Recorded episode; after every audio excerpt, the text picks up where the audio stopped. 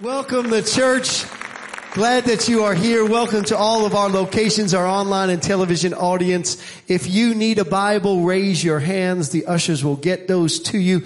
If you have your Bible, would you kindly take it out? Let's hold it up and say this out loud together. Ready, go. This is my Bible. It is my primary source of spiritual nourishment.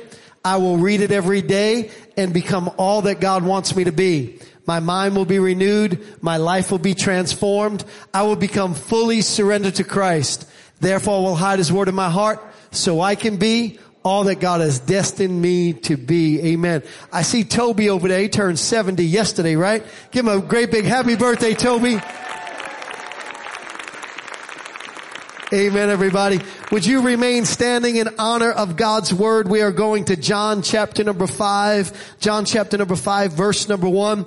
The scripture says, after this there was a feast of the Jews and Jesus went up to Jerusalem.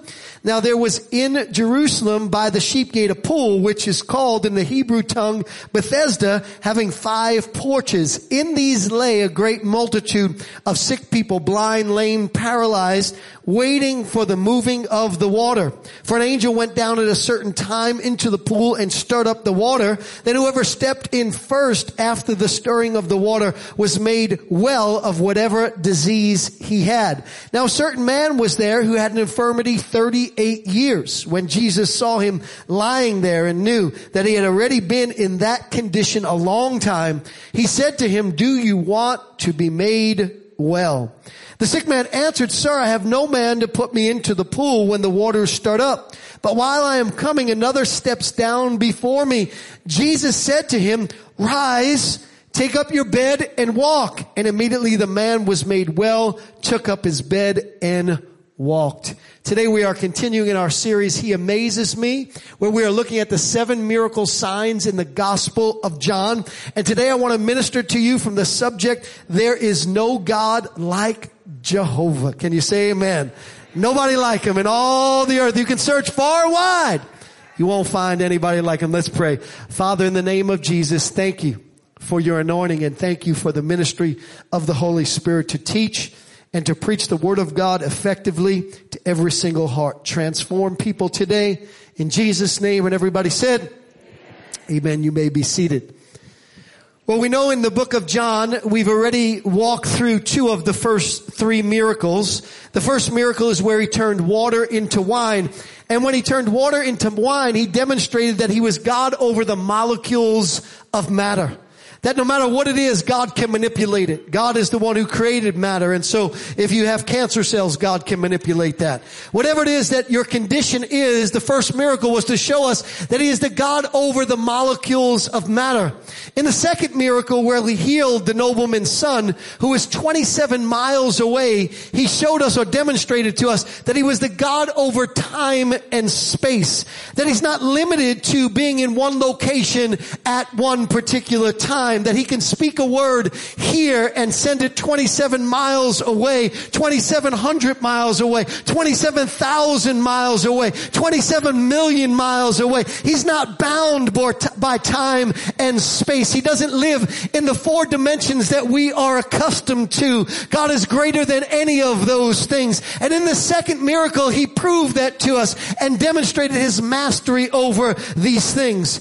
But when we come to the third miracle where he is going to heal this man who is at the pool of Bethesda, you're going to see that he is demonstrating that there is no God like him, that he stands alone all by himself, that he has no rival, that he has no equal, that he had no predecessor, that he will have no successor, that he's God all by himself. And he's a jealous God. He doesn't want us to put anybody else in that place or on that pedestal. He likes to hold that title all by himself. He's mighty in every way. He's glorious in every way. He's true in every way. He's full of grace in every way. And you're going to see in this miracle today that he is saying there's no other God like me. And so as we come to the text, the setting of the text really is imperative to us understanding some of the principles that we need to grasp in order that we might be amazed by him. If you'll notice, it says that he entered in by the sheep gate or there was a pool that was by the sheep gate. And so this pool, because of its proximity to the sheep gate, we know was very close to the temple. The temple or the sheep gate was right alongside the temple. And so this pool was somewhere in that vicinity. It was known in the Hebrew tongue as Bethesda, which means house of mercy, but that wasn't its original name. The original name was the Virgin's Well, and the reason why it was called the Virgin's Well is because the priesthood in those days discovered that there was a well right outside the temple that would, would, would go off every now and again and would create a jacuzzi-like effect with the waters. And so they got this brilliant idea, and the idea was that they would build a pool around it. And so they, they built this big pool around it, and, and the pool was like a spa for them. And uh, the priesthood in those days was very, very powerful. They were like the aristocrats of the day, the, the wealthy of the day. And so they made this little spa area that just so they could hang out. And um, they built walls around it, big, big, giant walls around it, um, so that nobody else would know they were trying to protect it. But word got out amongst the priesthood, and so more and more came. And so as more and more came, they had to start building these porches because you can't stay in the pool all day. You got to come in out of the sun and hang out underneath the shade and you know sip your virgin pina colada. Right, virgin pina colada is the operative word right there. And so they were just hanging out doing their thing, and and this was a beautiful place. It was ornate. It was it was it was lined with marble. It was extravagant in every way, and it got so popular that they built, as we saw in the text, five different porches. But by the time we come to John chapter 5, something has transpired. There are no more aristocrats there. There are no more wealthy people there. Now the, the sick, the multitudes of the infirm, the blind, the halt, the withered, the lame, they're lying there. And what has happened is over time, this virgin's well stopped firing and it wouldn't constantly be working anymore. And so had, the rich had no use for it anymore. The priesthood had no use for it. So they abandoned it and it became dilapidated. But something would happen every now and again. The well would just go off. And, and so a, a bunch of these blind, halt, sick, diseased, withered, infirm people, they, they came into this in, sick and infirm place, this diseased area, mosquitoes all over and all that kind of stuff. It was, it was nasty. And they were there because they had a belief. And the belief was was that at a certain season, an angel of the Lord would come down and trouble the waters and that the first one in would be healed of whatever disease that they had. But, but the significance of the way the place is laid out tells us some things that we need to understand if we're ever going to see God amaze us. And the first one is that we need to pick the right porch. I want you to notice what it says here in verse number two. It says, Now there was in Jerusalem by the sheep gate a pool, which is called in the Hebrew tongue Bethesda, having five porches. In these, in these porches, lay a great multitude of sick people, blind, lame, paralyzed, waiting for the moving of the water. They were hanging out in the shade under the porches and these porches provided them with protection while they were waiting so they, they didn't get scorched by the sun. And the way God explained to me the significance of porches and picking our right porches was by the way that I grew up. How many of you know God talks to us based on what we are familiar with? So that's why to, to David, he was a shepherd. And the only reason why he was a shepherd to David is because David understood the fullness of what that meant. And David understood the care that that meant and the protection that that gave him. And so when God spoke this to me, I understood what he meant because I grew up in Staten Island and in Staten Island, we didn't have a porch per se. We had a stoop.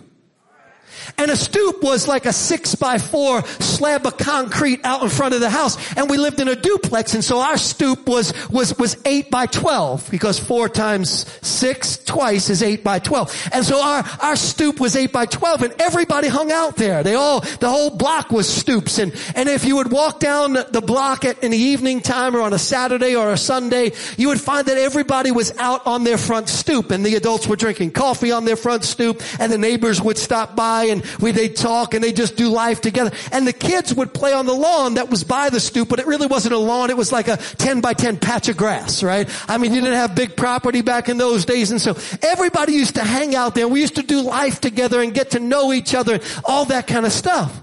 Well, well, from that, the Lord said to me, these paralyzed people, these lame people, these, these blind people, they were all hanging out together in this, in these porches. In other words, they were doing life together and because of their belief, which was that only the first one in the water would be healed of whatever disease they have, you can imagine that as they all made their way back from the pool to the porch and got there, the stories of disappointment that they would tell one another.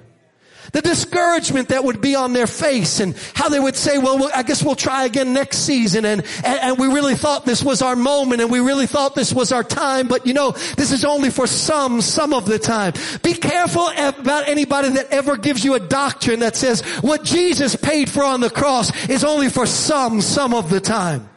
Be careful of that doctrine because it sneaks in every now and again. Of course, everybody believes that, that forgiveness of sin is for everybody all of the time. But then there are others who will stretch what Jesus did on the cross. Because I don't know about you, but I'm grateful he didn't just go to the cross for our sins, but he went to the cross for our sicknesses as well. And how many of you know it's not for some, some of the time. Everything he did on the cross was for everybody all of the time. But nevertheless, when they were at their porches, they were commiserating with one another.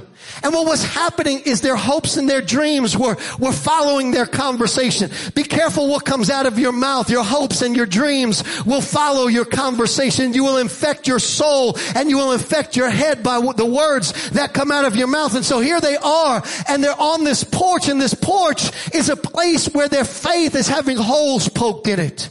This, this porch is a place where they are being, their discouragement is being fed. And what God told me to tell you is what is most important important if you are ever going to see God amaze you is to be careful about the porches that you pick in life. You cannot hang around people who are going to discourage your faith. You can't invite people into your life who are going to poke holes in what you believe. You can't invite people into your life who are going to tell you that God only does these things some of the time for some people. You need to get around people who understand what Jesus paid for on that cross, that it is for everybody all of the time. You need to pick your porch and the place where you are encouraged. And when you read the scriptures, you'll find out that Jesus was very protective about the porch. You might remember the story of Jairus in the Bible where Jairus, the ruler of the synagogue, came to Jesus. He said, can you come? My daughter is lying at the point of death. And Jesus said, okay, I'll come. And as Jesus was going, the Bible said that the servants from the house came and told him to not bother the master anymore because his daughter was dead. In Mark chapter number five, and by the way, when somebody died in Bible times, mourners would actually come over. They were actually sometimes paid mourners. Imagine that paying people to make you depressed. Somebody you get it for free in your life. When you call them people up, you start commiserating, you're getting depression for free. Can I tell you something? The only thing stupider than paying for people to make you depressed is getting it for free in your life. Amen. And so they would pay for it and they'd come over and the house was full of mourners. And notice what happened by the time Jesus get there. It says, he said to the ruler of the synagogue, don't be afraid, only believe. And he permitted no one to follow him except Peter, James, and John. He, he permitted no one to follow him except Peter, James, and John. Peter, James, and John, the brother of James. And then he came to the house of the ruler of the synagogue and saw the tumult and those that wept and wailed loudly. And when he came in, he said to them, why make this commotion and weep? The child is not dead, but sleeping. Now, can I just ask you a question? It has nothing to do with my sermon. Was the child dead or not? Yes. Well, why did Jesus say just sleeping? See, we'd have to understand there's a spiritual principle in life, and the Bible tells us we are to call those things that be as though they were. Let me say it again. Those things that be as though they were, right? It's not that the lack that you're not recognizing reality, you're recognizing a higher reality. The higher reality of the things that be is the truth of God's word that's supposed to be the way they are. You see, and the world understands that when you name something, what you do is you create an identity. Oh, come on, somebody. You create an identity in that person or that thing. And that's why what the world does, try to tag people with names so that their identity can be switched. Can I tell you something? That if you want to see your reality switched in your life, don't call things that are as though they are. Call things that be as though they were. Come on somebody. That's Jesus, by the way. And he says, she's not dead, she sleeps. And they ridiculed him. Notice when you operate in the principles of faith, not everybody understands. By the way, if, if you need the accolades of people, oftentimes you will be talked out of operating in the principles of faith. They ridiculed him. But when he had put them all outside, this kind of throws away the timid Jesus, doesn't it? They started ridiculing. The way I picture this, Jesus like, get out. Get out. You, you, need to get out of here. You need to get out of He, when he put them all outside, he took the father and the mother and, uh, of the child and those who were with him, Peter, James, and John, and entered where the child was lying. Notice that when Jesus was about ready to amaze somebody, Jesus had to protect the porch. He had to make sure that the environment around the situation didn't destroy faith, but rather that it built up his faith. Protect your porch. You can't invite anybody into your porch. You only got to invite people into your porch that are going to feed your faith. I heard this little story, this fable about an eagle who thought it was a chicken. Why y'all looking at me in that tone of voice? What's wrong with an eagle thinking it's a chicken? Selah! I'm going to let you think about that for just a moment. When the eagle was very small, he fell from the safety of the nest. A chicken farmer found the eagle, brought him to the farm, raised him in a chicken coop amongst other chickens, and the eagle grew up doing what chickens do, living like a chicken was doing, and believing that it was a chicken. And this naturalist found out, heard about this eagle that was acting like a chicken. So the naturalist said, I gotta go see this for myself. And the naturalist went over to the farm and, and, he, and he observed it and he was surprised to see that indeed the eagle was pecking around like a chicken. And, and, he looked at the farmer. He said that eagle was not meant for that. That eagle wasn't designed for that. That eagle wasn't created for that. Can I, can I prove to you that that is not a chicken? That's an eagle. And the farmer said, you can try whatever you want, but that's a chicken. And so the naturalist said, okay, will you let me? He said, sure, sure. And so he put the, the eagle up on a, on a, on, on a fence. And he looked at the eagle and he said, you are an eagle fly. And the eagle looked down at the other chickens, looked down at the chicken coop, looked at the farmer, just jumped right down, started pecking around again. The farmer said, I told you that was a chicken. The naturalist says, can I come back tomorrow? Can I come back tomorrow? So he came back tomorrow, and sure enough, this time he said, I'm going to take him a little higher. And he brought him to the top of the farmhouse. And he looked at him and he said, you are a chicken fly. Mean, you are an eagle fly. And the eagle looked down at all the chickens pecking. He looked down to where his home was. He looked down to all where his familiar surroundings was. Everything that he was conditioned his whole life to believe. And he jumped down and he started pecking with the chickens again. And the farmer looked down and said, I told you that was a chicken. He said, no, that's an eagle. He said, can I come back one more time? Tomorrow, can I come back one more time? The, the, the, farmer said, sure, you can come back, but that's a chicken. Next day he said, come on, we're getting in the, in the car. He took the eagle with the farmer in the car. Drove way past where the chicken coop was. Drove to a point where the chicken coop wasn't in sight no more. Drove up to a high mountain cliff somewhere. Put the eagle on a high mountain cliff. The eagle was looking around. Eagle couldn't see the chicken coop no more. Couldn't see how the chickens were acting no more. And he said, you are an eagle, fly eagle. And that eagle took off with a screech and became everything that it was destined to be. What's the moral of the story? There's a lot of morals in that story. Number one, if you are made to be something, that's what you are.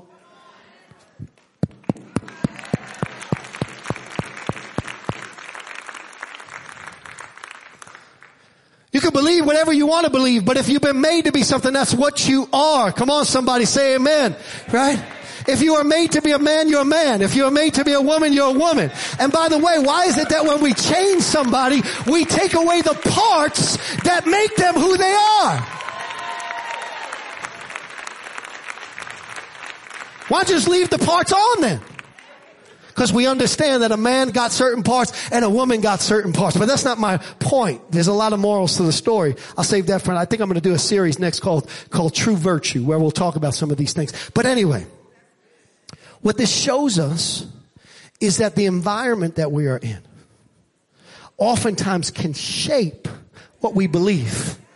The environment that we are in can shape so many things about us, shape our mindset. It shapes our belief system. It shapes who we think we are, how we perceive the world. I was reading something the other day that the number of people, number of uh, people in our society that are identifying as all of the letters keeps doubling with every generation.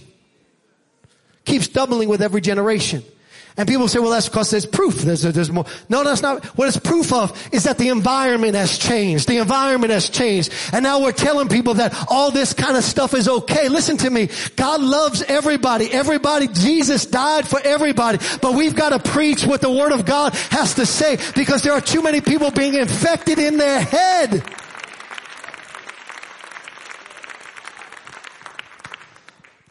What he's trying to tell us is that our environment affects our porch. Choose your porch properly. If you want to see God move in your life, you cannot be around people who are going to tear down your faith. You cannot, cannot be put around people that are going to put boundaries on what God has said. You've got to understand that what God has said is the truth and you've got to renew your mind to the truth. Can you say amen? Second thing you need to do is you need to pick the right position. Notice number, uh, verse number six, when Jesus saw him lying there, and knew that he already had been in that condition a long time, he said to him, do you want to be made well? Do you want to be made well? Seems like a cruel question to a man who's been in that condition for 38 years. Do you want to be made well? Uh, duh. Like I'm hanging out here. Why, why do you think I'm here for? Here's what I've understood about God is God views desire differently than we do. We view desire as just something that we, we, we have, uh, a liking for. This is what we prefer in life. God views desire as something that is evidenced by action. Uh oh.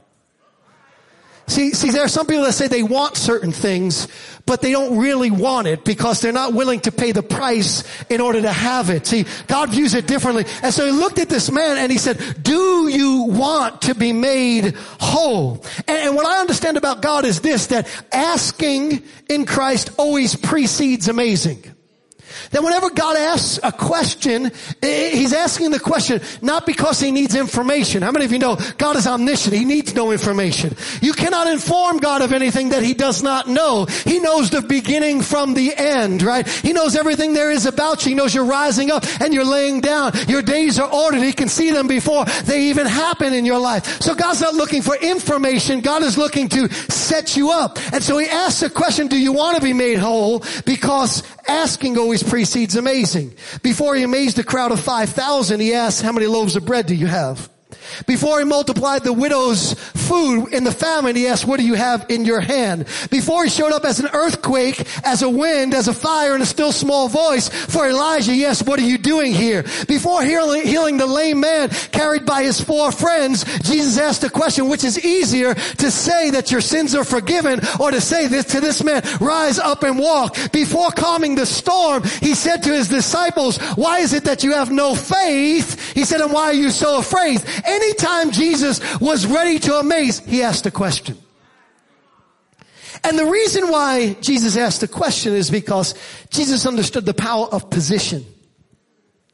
And oftentimes what happens is questions cause you to think and hopefully if they are the right questions, reposition yourself. Because in order to receive, you've got to position yourself correctly. And by the way, let me just say this. It's not only when God asks, that he amazes, but when we ask, God amazes us. So that's why you'll find in the Bible in John chapter, uh, Matthew chapter number 7 verse 7 and 8, ask and it shall be given you. Seek and you shall find. Knock and the door shall be opened unto you. For everyone who asks receives. Anyone who seeks finds. Anyone who knocks the door is opened unto them. Over and over again in scriptures you find this. John 14 verse 13. Whatsoever you ask in my name, that will I do, that the Father may be glorified in the Son. 1 John 5, 14 and 15. If we ask anything according to his will, we know that he hears us. And if we know that he hears us, we know that we have the petitions that we ask of him. Psalm chapter 2 verse number 8. Ask of me and I will give you the heathen for your inheritance and the othermost parts of the earth I will give you. What is he telling us? That asking always precedes. And by the way, please don't ask God only for small things. Small asking is a sign of selfishness. Small asking is a sign of selfishness. Now that goes counterintuitive, doesn't it? Right? Imagine a kid, he wants a cookie, and he takes them all. Can I have them all? Can I have them all? You're like, selfish little kid. But see, when it comes to God, God wants us to think beyond ourselves. Let me talk to this group over here, right here. God, God wants us to think beyond ourselves.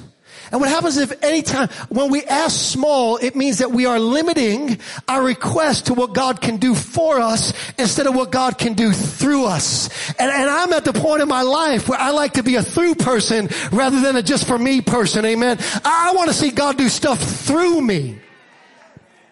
And so when we ask, it, redu- it produces amazing. But I want you to notice that Jesus is, is asking him questions, I believe, to reposition him because the man has been in the same physical condition for 38 years. Now, if I was this guy, I'm going to call him Matt because he's lying there. It's funny. I don't care what y'all say. He's lying there for 38 years in that same position. He has the advantage of seeing the moving of the waters for 38 years. The Bible said at a certain season. In other words, he could tell the seasons because he's watched it for 38 years. I could tell the seasons. That's why y'all surprised me. Because I look out today and I saw a little bit of rain and the season of the rain told me church gonna be empty today.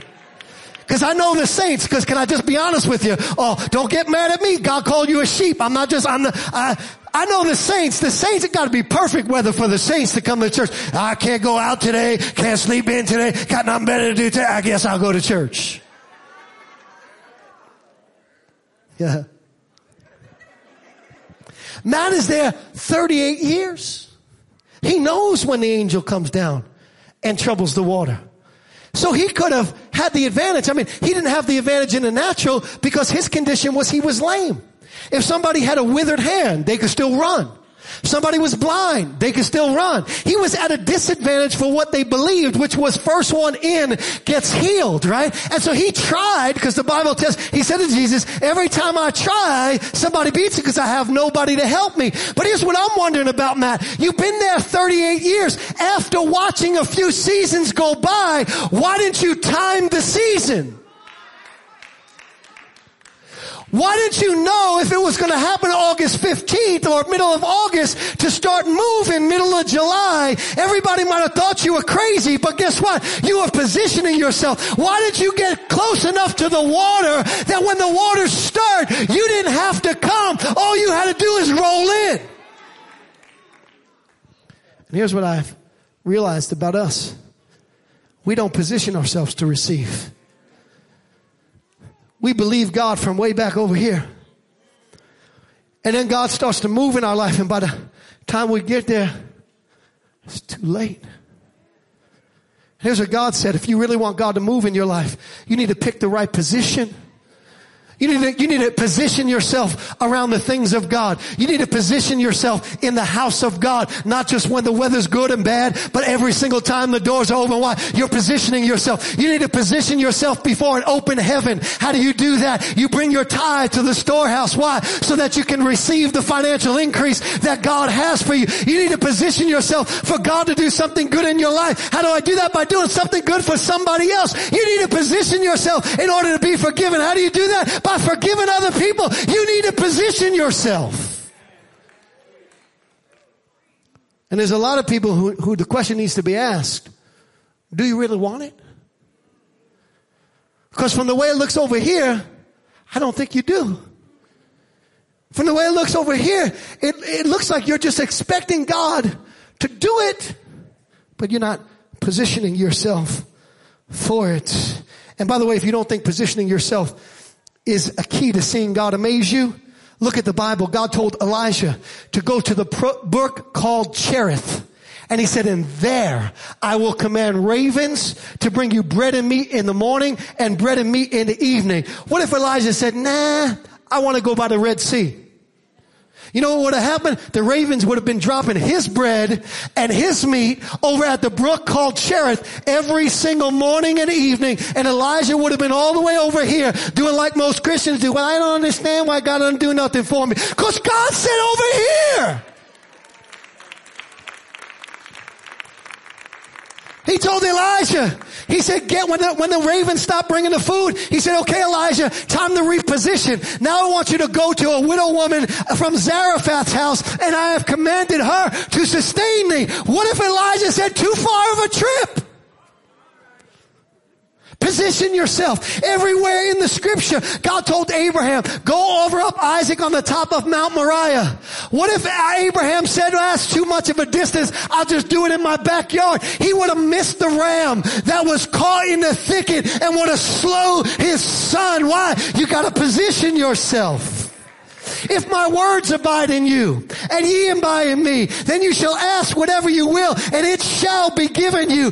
Position yourself. I'm the vine, you're the branches. Apart from me, you can do nothing. Position yourself. If my people who are called by my name will humble themselves and pray and turn from their wicked ways, then I'll hear from heaven and heal their land and answer their prayers. Position yourself.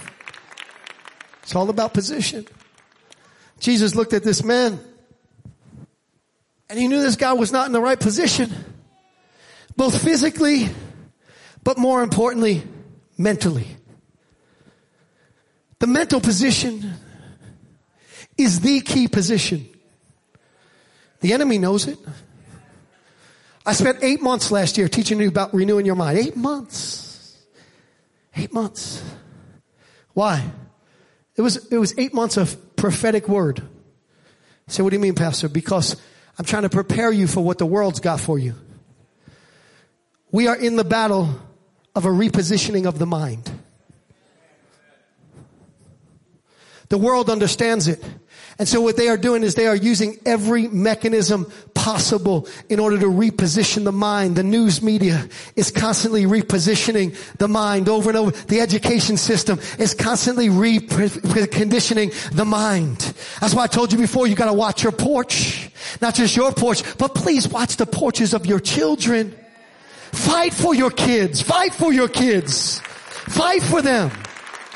Uh, sorry, no, my kid is not participating in all the pronouns. Uh, sorry, won't be here for that assignment. Uh, can't happen. Position, position yourself. The world is coming after the mindset of our society. Their hope is that by the time the next generation arises, the truth of the Word of God will be replaced by a lying mindset.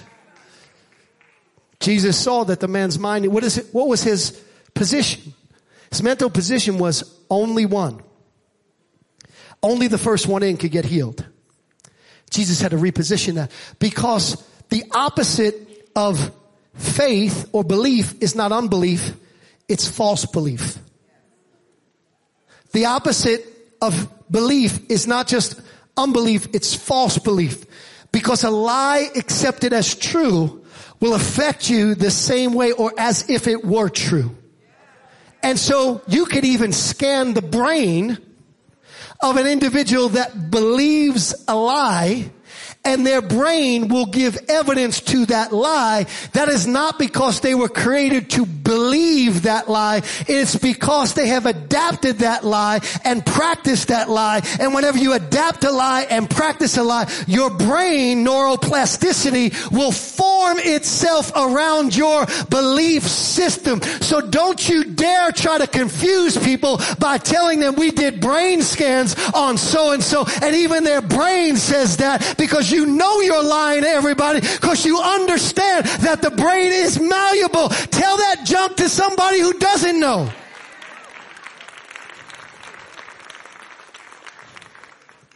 His mind was formulated around this belief. And Jesus had to reset his mind because as a person thinks in their heart, so is he. As a person thinks in his heart, so is he. How do we reposition our mind? Number one, you need to unlearn what you know. Now, not the truth that you know, but sadly more people know stuff that is not true than is true. So you need to unlearn some of the things that you know. What the man knew, even though it wasn't truth, was only the first one in would be healed of whatever disease they had. His faith was limited by what he knew.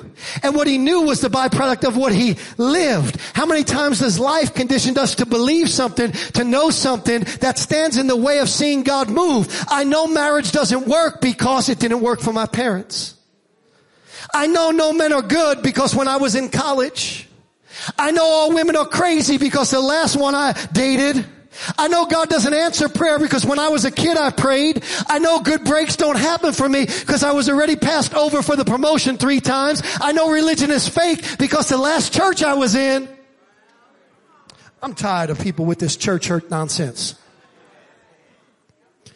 Why did you really get hurt by church? Because the preacher said something you didn't like? Because the preacher preached from the word of God and it bothered you? That's not church hurt. That's you rejecting the voice of the Holy Spirit. Come on, somebody.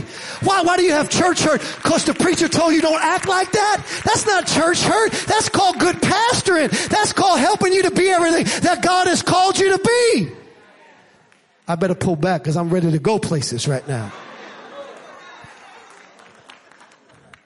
We reconditioned our minds around things that we think are true, but aren't and they limit our faith. And so what we need to do is we need to earn, unlearn some things and we need to replace what we know with the truth of the word of God. With God, all things are possible.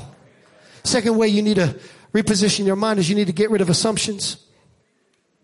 An assumption is what often stands in the way of the miracles that God wants to have for us.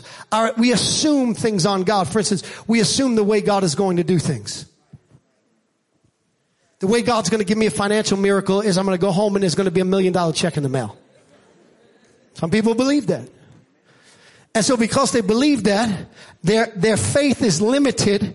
So instead of exercising the gifts God gave them and putting their hand to something, because the Bible says whatever you put your hand to will prosper, their faith is limited by the expectation that they, that God is going to deliver financial miracle their way.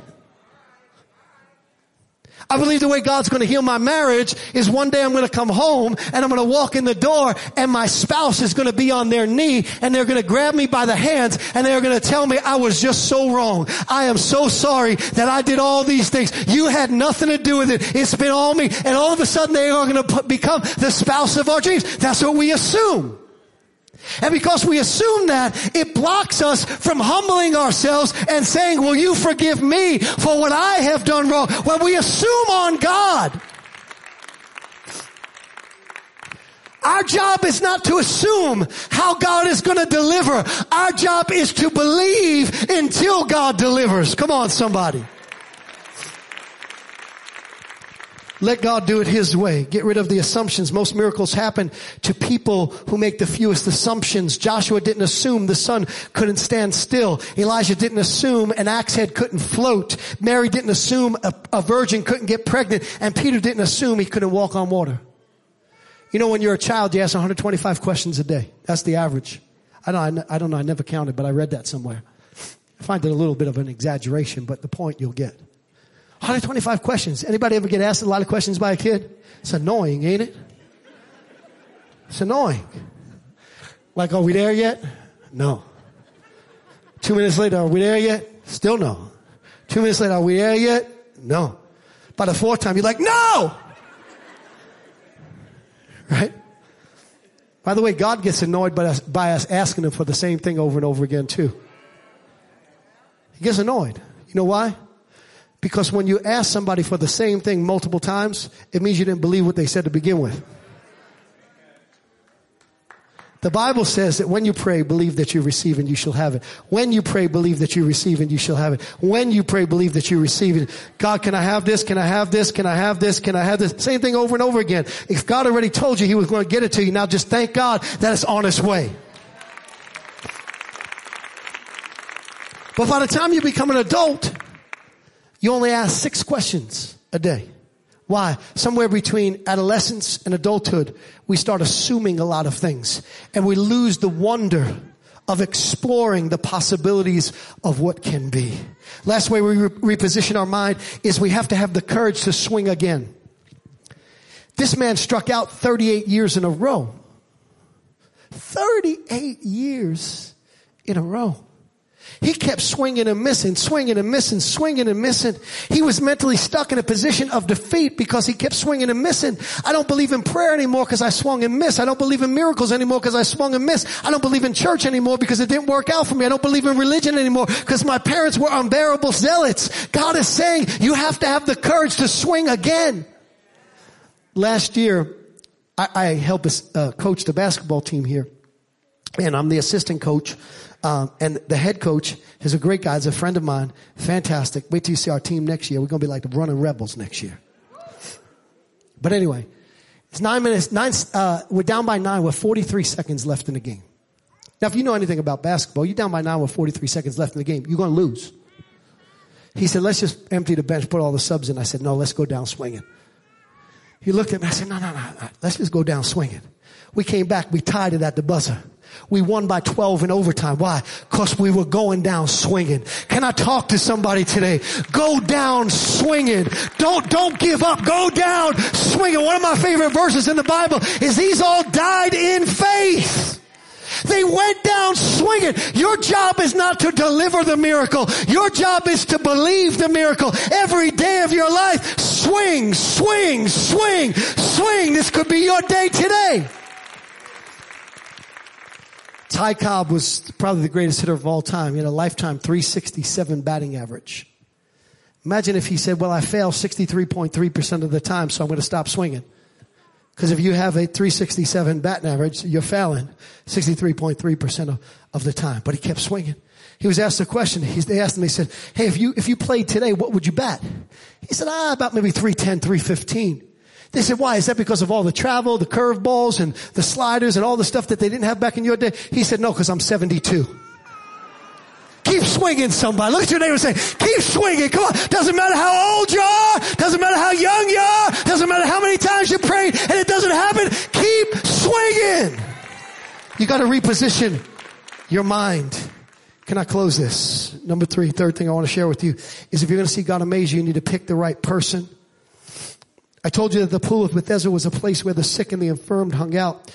Its trip rating, by the way, was low. That was funny. I don't care what y'all say. It was just too deep. They would hang out there waiting for the moving of the water. Notice what verse 4 says. It says, For an angel went down at a certain time into the pool and stirred up the water, then whosoever stepped in first after the stirring of the water was made well of whatever disease they have. Now all scholars agree that this verse was not in the original text. It was added. There are certain things in the Bible that are added for clarity. You know, well, this kind of seems weird. Why all these, these sick people waiting there? So, but somebody put this in for clarity so we don't know that this is actually what they believed.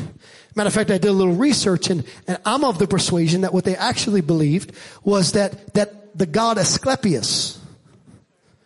Who is Asclepius? Well, he was the son of Apollo, Apollos, he, and, who is known, and he was known for the, to be the god of healing.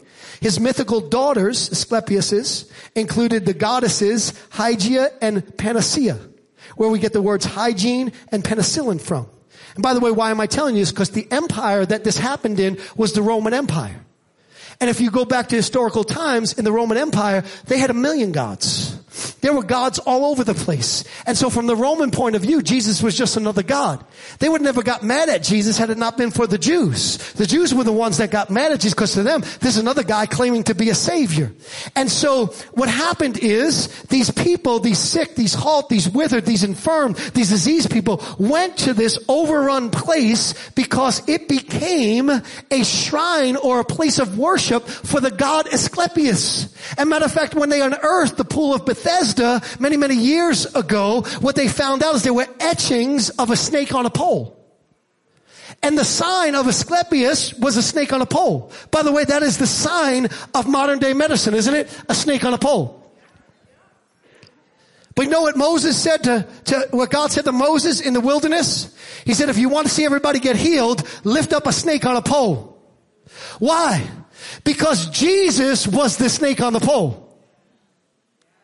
See y'all, y'all just think I, I Jesus in some way because I called him a snake. No, when he went to the cross, he became a curse on a tree for us. And what God wanted us to know is that when he became the curse on the tree, he paid for your healing and my healing. But these folks were waiting for Asclepius to stir the waters every now and again and his benevolence healed just one. And so Jesus walked into this place where people were worshiping a God other than him and believed that he was the God of healing. And Jesus walked in there and said, who there is taking my title? Who came here to say they are who I am. See, y'all are laying here and you are the hardest case. You've been here 38 years and in 38 years, what has Asclepius done for you? But I want you to know in 38 seconds, I can do what he couldn't do in 38 years because I am the God that healeth thee. Ain't nobody else. And notice what he did he walked in through the sheep gate because Asclepius's deal was every now and again, only one. Jesus' deal was I'm going through the sheep gate. Why? Because that's where the sheep entered in to get sacrificed in the temple. In other words, it was the blood of the sheep that would be sacrificed for the sins of the people. Jesus walked in there and he said, time for me to tell you what I did on the, what I'm going to do on the cross. I'm going to shed my blood. And when I shed my blood on that cross, healing will not be provided for some, some of the time, but it will be provided for all, all of the time. Don't you ever go after a God who is every now and again God. He is a for whosoever will God. And notice what he did. He goes in here not just to take his title back, but also to let us know that we need to anchor our faith to his grace. Because he picks a man who, by the way, was a Jew, if you read the text, who was worshiping a foreign God. He didn't deserve to be healed. He didn't pick the right porch. He didn't pick the right position. He hadn't picked the right person. But Jesus went in there anyway. Why? Because it is by grace that you are saved through faith. It is not of yourself lest any man should boast. And that day Jesus went in there and he went in there with one mission and the mission was this, that you and I would know that we serve a God of grace. What does that mean? Grace means God's riches at Christ's expense. It's everything that God wants to do for you because of what Jesus has already done for you. Grace is the favor of God. It literally means God wants to. And what he's telling us is that in our life, we have to pick the right God. Not the Jesus who doesn't want to. Not the Jesus who just sometimes does. But the God who wants to bless. The God who wants to heal. The God who wants to pour out his favor. The God who wants to restore. The God who wants to mend. The God who wants to fix. He said you need to choose the right Jesus. He is the God of all grace. And when you choose the right Jesus, you realize there is no God like Jehovah. That he has no rival. There's no God like Jehovah. That he has no equal. There's no God like Jehovah. That he stands alone all by himself. There is no God like Jehovah. That he has no predecessor. He'll have no successor. Cause there's no God like Jehovah. Come on, stand to your feet. Let's shout it out.